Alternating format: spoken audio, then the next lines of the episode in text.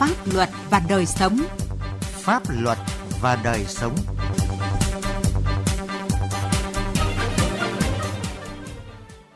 Kính chào quý vị và các bạn. Chương trình Pháp luật và đời sống hôm nay có những nội dung đáng chú ý sau. Thanh Hóa tăng cường đấu tranh phòng chống tội phạm tham nhũng. Nam Định tuyên truyền pháp luật có trọng tâm, sát nhu cầu thực tế. Pháp luật đồng hành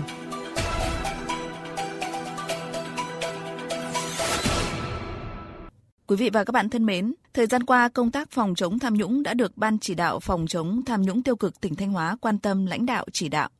Các sở ngành, địa phương, nhất là các cơ quan có chức năng phòng chống tham nhũng đã tổ chức thực hiện quyết liệt, đồng bộ, toàn diện, bài bản với quyết tâm chính trị cao. Nhờ vậy, nhiều vụ việc tham nhũng được đưa ra ánh sáng, nhiều cán bộ, cựu cán bộ, lãnh đạo cấp huyện, cấp sở ngành ở tỉnh Thanh Hóa bị khởi tố, bắt tạm giam và đưa ra xét xử. Kết quả này đã để lại dấu ấn tốt, được dư luận đánh giá cao. Ngày 4 tháng 11 vừa qua, Cơ quan Cảnh sát điều tra Công an tỉnh Thanh Hóa khởi tố bị can, bắt tạm giam ông Cẩm Bá Xuân, Phó Chủ tịch Hội Nông dân tỉnh Thanh Hóa về tội lợi dụng chức vụ quyền hạn trong khi thi hành công vụ. Năm 2014, trên cương vị Chủ tịch Ủy ban Nhân dân huyện Thường Xuân, ông Xuân đã ký quyết định chuyển mục đích sử dụng 5.000 m2 đất rừng sản xuất tại xã Ngọc Phục sang đất ở nông thôn. Ký phê duyệt giá đất để chuyển mục đích sử dụng đất thấp hơn giá quy định, gây thiệt hại cho ngân sách nhà nước. Liên quan đến vụ án này, ngày 2 tháng 11, cơ quan điều tra đã khởi tố bị can, bắt tạm giam ông Lê Văn Khánh, nguyên trưởng phòng tài nguyên môi trường, kiêm giám đốc văn phòng đăng ký đất đai huyện Thường Xuân về tội lợi dụng chức vụ quyền hạn trong khi thi hành công vụ. Còn với những sai phạm xảy ra tại dự án Hạc Thành Tower số 03 Phan Chu Trinh, phường Điện Biên, thành phố Thanh Hóa, có hai cán bộ nguyên lãnh đạo Sở Tài chính tỉnh Thanh Hóa cũng bị khởi tố về tội lợi dụng chức vụ quyền hạn trong khi thi hành công vụ. Ngày 22 tháng 7, cơ quan cảnh sát điều tra công an tỉnh Thanh Hóa khởi tố bị can, bắt tạm giam ông Nguyễn Bá Hùng, Bí thư huyện ủy, Chủ tịch Hội đồng nhân dân huyện Như Xuân, nguyên Phó Giám đốc Sở Tài chính tỉnh Thanh Hóa và Văn Xuân Hùng, cựu trưởng phòng quản lý công sản giá cả Sở Tài chính. Mở rộng điều tra vụ án, ngày 5 tháng 10, cơ quan điều tra khởi tố bị can, bắt tạm giam bà Đinh Cẩm Vân, cựu giám đốc Sở Tài chính tỉnh Thanh Hóa. Đây chỉ là hai trong số rất nhiều vụ việc về tham nhũng bị khởi tố điều tra trong thời gian gần đây ở Thanh Hóa. Theo Phó trưởng ban nội chính tỉnh ủy Thanh Hóa Bùi Anh Linh, hàng loạt vụ việc có dấu hiệu tham nhũng được đưa ra ánh sáng, thêm một lần nữa khẳng định quyết tâm, tất cả mọi sai phạm, bất kể người đó là ai, nếu lạm quyền làm trái pháp luật để thu lợi bất chính, đều bị xử lý. Ngay sau khi Bộ Công an khởi tố vụ án kit test của công ty Việt Á, thì Ban Thường vụ tỉnh ủy đã thành lập hai đoàn kiểm tra đối với Đảng ủy, tập thể lãnh đạo Sở Y tế, Đảng ủy bộ phận và lãnh đạo Trung tâm CDC Thanh Hóa.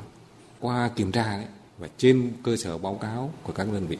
thì Ban Thường vụ tỉnh ủy đã có văn bản giao cho công an tỉnh và các cái cơ quan chức năng kiểm tra xác minh các cái gói thầu mà các cơ quan mua của công ty cổ phần Việt Á. Hiện nay thì cơ quan công an đã tập trung xác minh 6 cái gói thầu theo cái quy trình giải quyết tin báo và đang báo cáo Bộ Công an trực tiếp là C03 và Viện Kiểm sát Nhân dân tối cao để xin ý kiến. Để đấu tranh hiệu quả với tội phạm tham nhũng, Ban chỉ đạo phòng chống tham nhũng tiêu cực tỉnh Thanh Hóa chỉ đạo các cơ quan chức năng tăng cường công tác thanh tra, kiểm tra, giám sát, đặc biệt tập trung vào những lĩnh vực dễ phát sinh tham nhũng tiêu cực. Phó Tránh Thanh tra tỉnh Thanh Hóa Đinh Văn Hưng cho biết, từ năm 2021 đến nay, các tổ chức thanh tra trong tỉnh đã tiến hành hơn 950 cuộc thanh tra hành chính và thanh tra chuyên ngành, phát hiện sai phạm 166 tỷ đồng và gần 3.450 mét vuông đất. Thanh tra tỉnh trong cái quá trình thực hiện cái nhiệm vụ thanh tra, phát hiện dấu hiệu vi phạm pháp luật hình sự thì thực hiện trách nhiệm cung cấp về mặt thông tin đối với những cái vụ việc chưa rõ ràng về dấu hiệu thì tổ chức cái hội nghị bao gồm các thành phần là viện kiểm sát, công an tỉnh rồi à, thanh tra tỉnh sẽ làm rõ và đưa ra những cái nội dung để quyết định là chuyển hay không chuyển. Đối với những cái nội dung mà nó rõ về vi phạm pháp luật về hình sự thì tránh thanh tra tỉnh chuyển hồ sơ sang cơ quan à, cảnh sát điều tra công an tỉnh. Thượng tá Nguyễn Thanh Long, trưởng phòng cảnh sát kinh tế công an tỉnh Thanh Hóa cũng cho biết, từ năm 2021 đến nay, cơ quan cảnh sát điều tra công an tỉnh Thanh Hóa và công an các huyện đã khởi tố 39 vụ, 87 bị can về các tội danh tham nhũng. Chúng tôi thấy nổi lên nhiều nhất vẫn là án tham nhũng liên quan đến đất đai và liên quan đến ờ, tài sản công, liên quan đến quản lý sử dụng đất đai ấy, thì hắn có nhiều dạng tội phạm, trong đó có tội phạm cố ý làm trái trong quá trình thi hành công vụ, đó là lợi dụng chức vụ quyền hạn để làm không đúng quy định pháp luật để có lợi cho cá nhân tổ chức hoặc bản thân mình gây thất thoát cái tiền của nhà nước. Thứ hai nữa là trong cái đền bù giải phóng mặt bằng là cũng vi phạm quy trình quy định, thậm chí là cố tình lợi dụng để chi sai cái tiền bồi thường giải phóng mặt bằng. Thanh Hóa là một trong những tỉnh đầu tiên thành lập Ban chỉ đạo phòng chống tham nhũng tiêu cực cấp tỉnh. Ngay sau khi được thành lập, Thường trực Ban chỉ đạo phòng chống tham nhũng tiêu cực tỉnh Thanh Hóa đã tập trung lựa chọn 13 vụ việc, vụ án tham nhũng tiêu cực phức tạp, dư luận quan tâm đưa vào diện chỉ đạo xử lý. Ban chỉ đạo phòng chống tham nhũng tiêu cực tỉnh Thanh Hóa cũng đã thành lập hai đoàn kiểm tra về công tác lãnh đạo, chỉ đạo thực hiện phòng chống tham nhũng tiêu cực lãng phí đối với hai ban thường vụ huyện ủy và hai đảng ủy, lãnh đạo sở ngành thành lập đoàn ra soát các cuộc thanh tra kinh tế xã hội và thực hiện kiến nghị của Kiểm toán Nhà nước năm 2021 và 6 tháng đầu năm 2022 trên địa bàn tỉnh.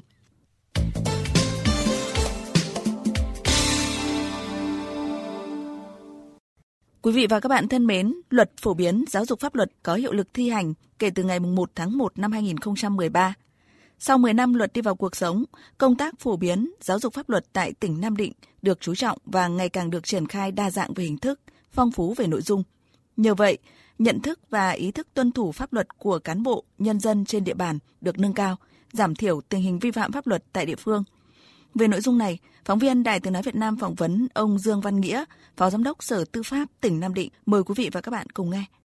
Ờ, thưa ông, xin ông cho biết những kết quả nổi bật trong ờ, triển khai thi hành luật phổ biến giáo dục pháp luật trên địa bàn tỉnh Nam Định trong thời gian vừa qua.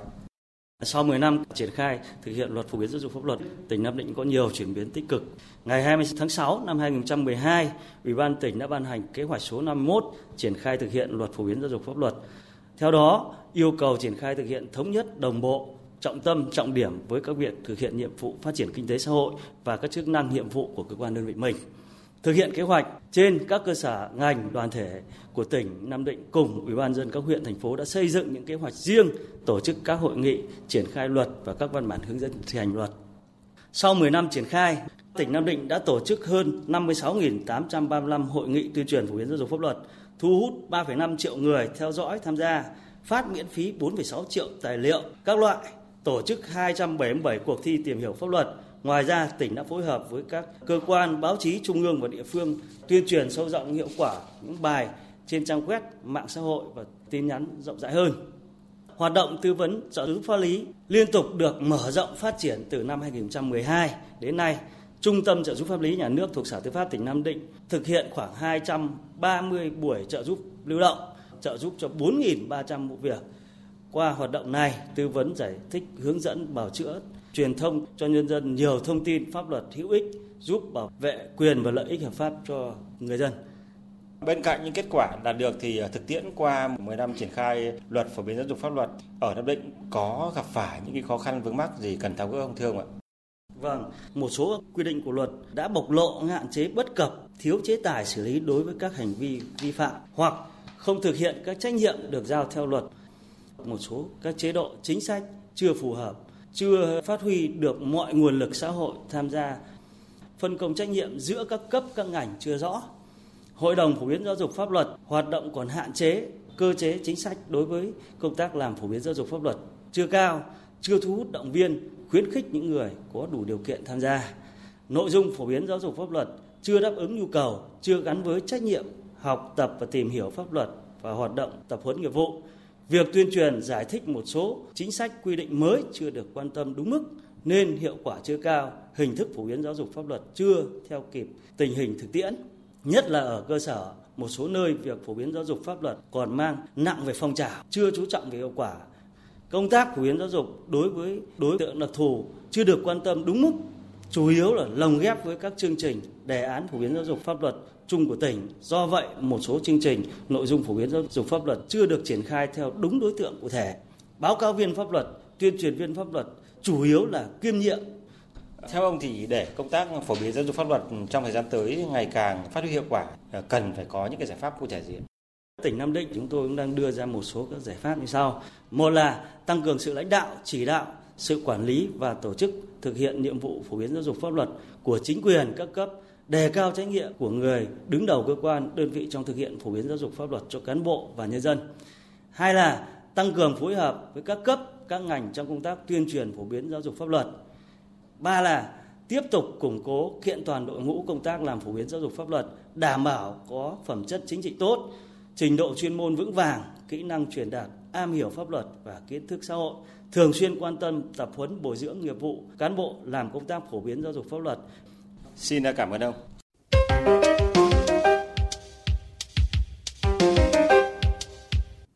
Quý vị và các bạn thân mến, thực tế hiện nay tại một số địa phương có đồng bào dân tộc thiểu số sinh sống vẫn còn tồn tại những hủ tục cần phải loại bỏ, ví dụ như tình trạng tảo hôn, hôn nhân cận huyết thống, tục kéo vợ, mê tín dị đoan, cúng bái khi trong nhà có người ốm. Trong chuyên mục này hôm nay luật sư Nguyễn Ngọc Tú, đoàn luật sư Hà Nội sẽ giải đáp một số thắc mắc của quý vị thính giả về những quy định của pháp luật liên quan đến việc xóa bỏ các hủ tục này.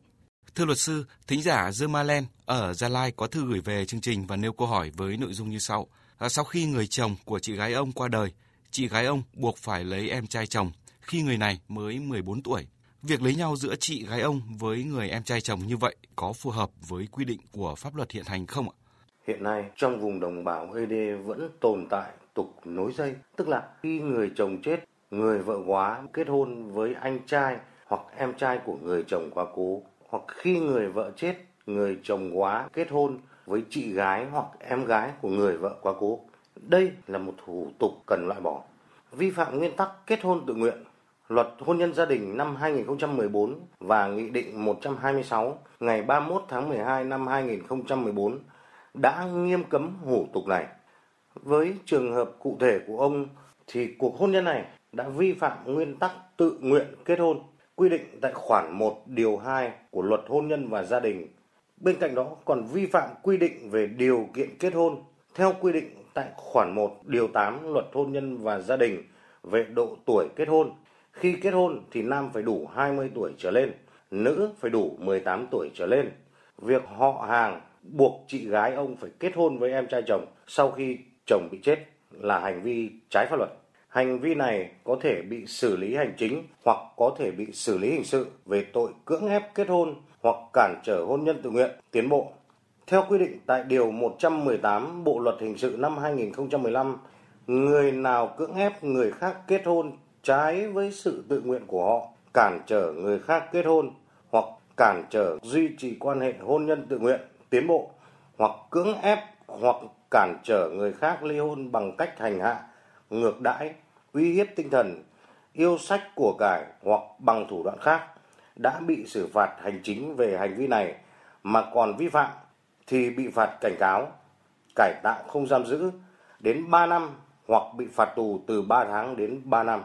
Ông Mong Văn Bàng ở Quảng Ninh có thư hỏi, cháu ngoại ông bị bệnh từ nhỏ, năm 2019 cháu vừa tròn 15 tuổi, mẹ cháu nghe thầy cúng ở xã bên phán, cháu bị ma rừng ám, phải giải căn cho cháu mới khỏi. Từ đó hàng ngày cháu được thầy cúng giải căn chữa bệnh cho cháu tại nhà thầy. Sau 5 tháng gia đình phát hiện cháu có thai, gặng hỏi mãi thì cháu khai thầy cúng bảo phải cho thầy quan hệ tình dục. Khi gia đình trao đổi với thầy cúng thì ông này cũng thừa nhận đã quan hệ tình dục với cháu nhiều lần. Vậy trường hợp này thầy cúng có vi phạm pháp luật không? Nếu có thì bị xử lý như thế nào?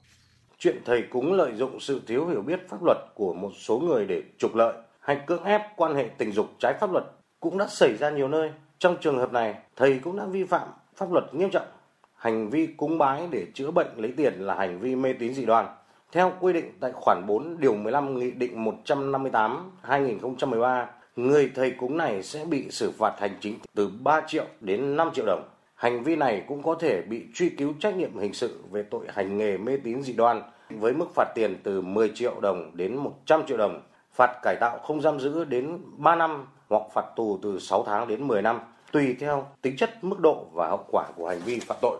Riêng với việc lợi dụng để quan hệ tình dục nhiều lần với cháu ngoại của ông khi cháu mới 15 tuổi đã phạm vào tội giao cấu với người từ đủ 13 đến dưới 16 tuổi thì gã thầy cúng có thể bị xử phạt tù từ 3 đến 10 năm. Xin ờ, trân trọng cảm ơn luật sư. Chương trình pháp luật và đời sống hôm nay xin dừng lại tại đây. Chương trình do biên tập viên Quang Chính biên soạn và thực hiện. Xin kính chào và hẹn gặp lại quý vị và các bạn trong các chương trình sau.